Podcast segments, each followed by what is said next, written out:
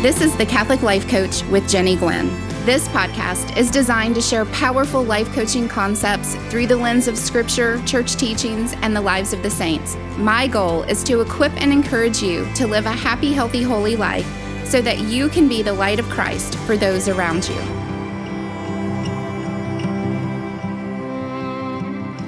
Hey, friends, welcome back to my podcast. Today, we are going to talk about change. When people come to me for Catholic life coaching, it is usually because there is something in their life that they want to change. There is something that they don't feel good about, but they aren't sure how to change or even what would make them feel better. Many times they are full of self doubt and want to find more confidence. They are sometimes they are overwhelmed with work, family life, and the world's expectations, and just want more peace and joy in their lives. Many times they love their vocation as a teacher, a nurse, or a mom, but yet they are always exhausted and close to burnout. They are searching for ways to find joy in their daily life. They have a habit that they've tried to change over and over, but they always find themselves in the same place where they started. Now, in all of these situations, my clients are seeking a change, but what exactly does that mean? I'm going to share with you what the dictionary defines as a change. Change as a verb means to make someone or something different, to alter or modify, or to replace something with something else, especially something of the same kind that is newer or better. Change as a noun means the act or instance of making or becoming different. Now, all of these changes that my clients want to make seem very reasonable, right? They are all great changes to make, so why don't they just change? Well, you and I both know it isn't quite as simple as we hope for, no matter how much we desire the change. So, in this podcast, I'm going to share with you some obstacles that make changing difficult and give you three strategies that you can use to overcome them in order to create a life that you love. So, believe it or not, the first obstacle that holds you back from change is your brain. Your brain is wired to be efficient and to use the least amount of energy possible. The way that it does this is by creating paths for thoughts to be repeated over and over again unconsciously. Think about some of the actions you do each day that you don't consciously think about. Do you think about all of the steps as you brush your teeth?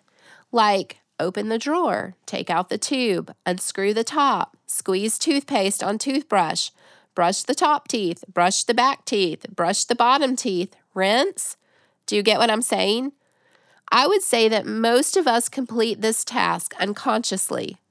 What about driving? Have you ever found that you can drive home from work or the grocery store and often arrive home without remembering the drive?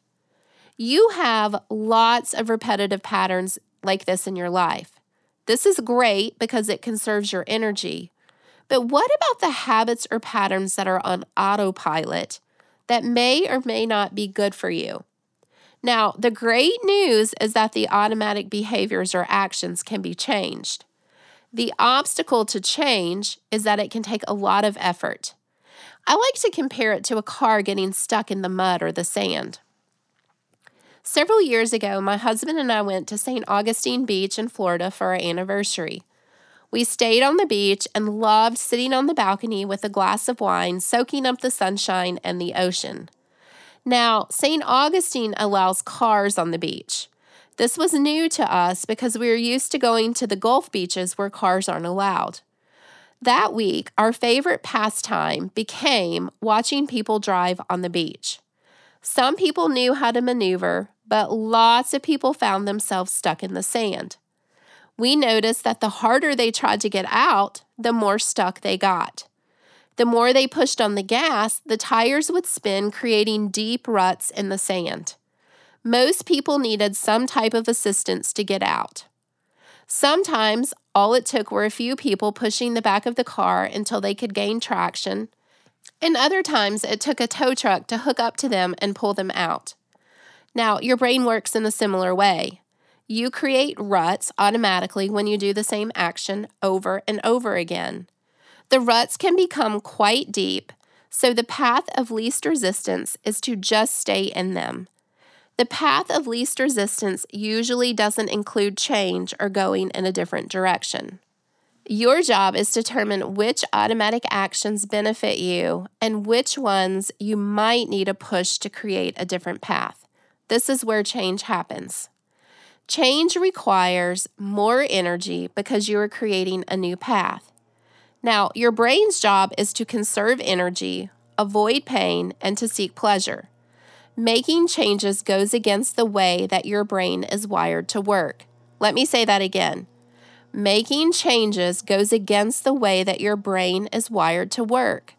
Your brain's goal is to keep you moving in the same direction or in the same rut as a way to protect you.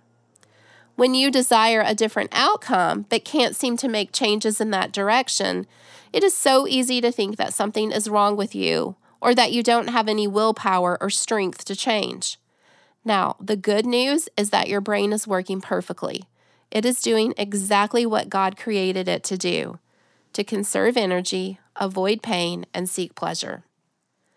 The second obstacle is emotions. Many times, the habit you want to change is covered with deep emotion. Think of it this way the emotion is like the gas pedal that keeps the tires spinning in the sand, creating deeper and deeper ruts. Your brain likes the repetitive thoughts that lead to this routine action. Your brain thinks it is a way to keep you safe.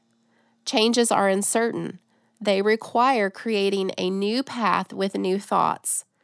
New thoughts create new emotions, which aren't always comfortable. Discomfort raises a red flag for your brain, so it goes into resistance mode. It is possible to say that your brain works against you if you aren't aware of how it works. Your brain wants you to stay in the same rut because it's familiar, comfortable, and easy. It will resist change even if that change is good for you. Are you beginning to understand why change is often difficult? St. Catherine of Siena said, Nothing great is ever achieved without much enduring. So, here are three steps to help you create change. Number one is observation. What are the actions in your life that are on autopilot? As you go through your day, be aware of your actions. You've probably never thought about your actions before. Which things do you find yourself doing without much thought? Do you have actions that are creating deeper and deeper ruts? Do you like them? Why or why not? It is so easy to overlook this step, but it is crucial to have this awareness before you can make any changes. Number two, be willing to step into the desert. Going after the change you desire won't be easy, but Isaiah reminds us Remember not the former things, nor consider the things of old. Behold, I am doing a new thing. Now it springs forth. Do you not perceive it? I will make a way in the wilderness and rivers in the desert. Over and over again, the scripture shows us how God gives strength and wisdom to those who are willing to follow him into the wilderness and forge a new path. We have the example of countless saints who encourage us on the journey. St. Francis says, Pray as though everything depended on God, work as though everything depends on you.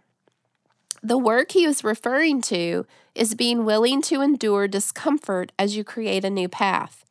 That means letting go of thoughts and beliefs that don't serve you in your life.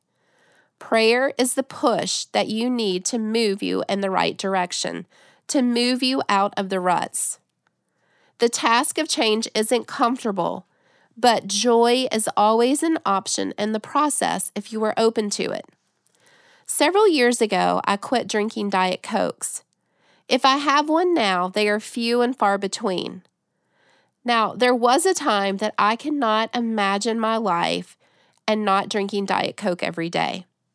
The problem was that I found myself drinking Diet Coke pretty much all day. It was a habit that had deep ruts in my life. It was much easier to fill my cup with the bubbly drink than to convince myself that what my body really needed was water. Because Diet Coke tasted so good, it brought me pleasure. It didn't matter that I would drink them in the evening and have trouble sleeping. It didn't matter that everywhere I turned, I saw warnings about how horrible they were for my body. The fact that my husband tried to convince me that they were the worst thing I could drink didn't faze me either. I loved my Diet Coke, and the thought of giving them up seemed impossible.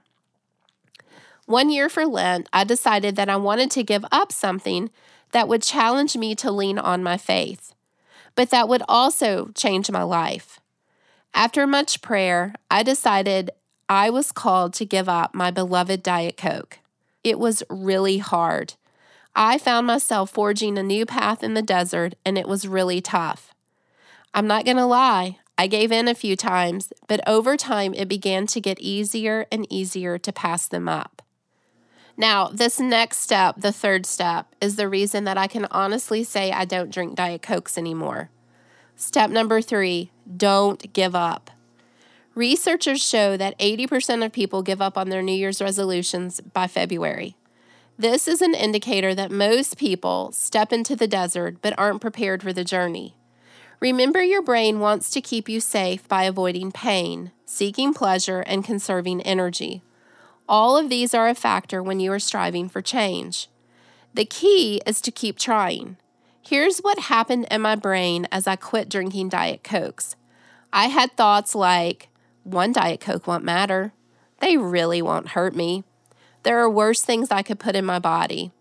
I'll drink them today and start again tomorrow. You know, I could pick something else to give up for Lent. I had to counter these with new thoughts to create a different path in my brain.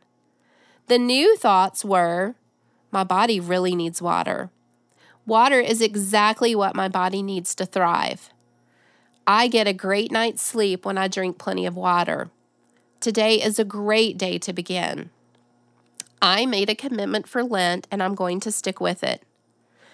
There was a time when I literally had an internal battle when I had to decide between a Diet Coke and a glass of water. After several years, the desire for Diet Coke is gone. I don't even think about wanting them anymore. And now I easily drink 75 to 100 ounces of water a day without any thought. I was able to create a new automatic path with a healthy result.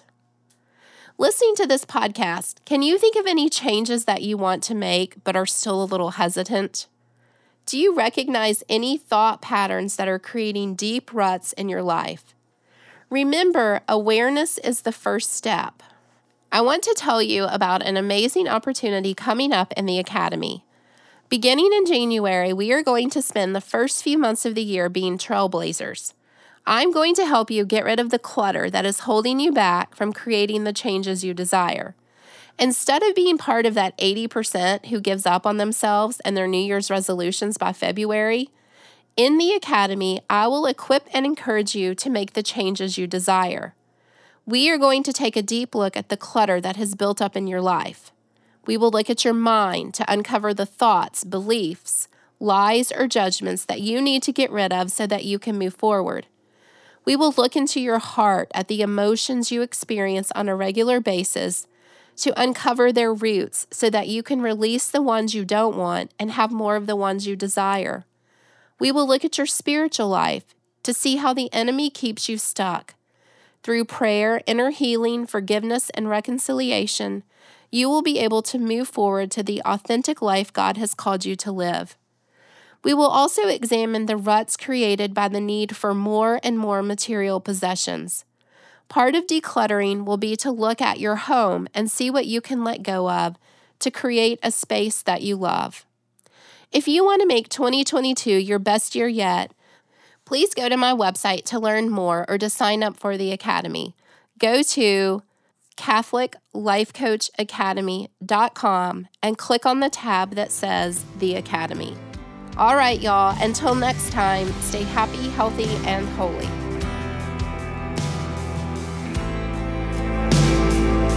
For more information on Catholic Life Coaching, go to my website, CatholicLifeCoachAcademy.com. Be sure to sign up for my weekly emails that are full of inspiration and ideas, and to find out about upcoming events. The Academy is an online community of Catholic women just like you who are striving to live a happy, healthy, and holy life.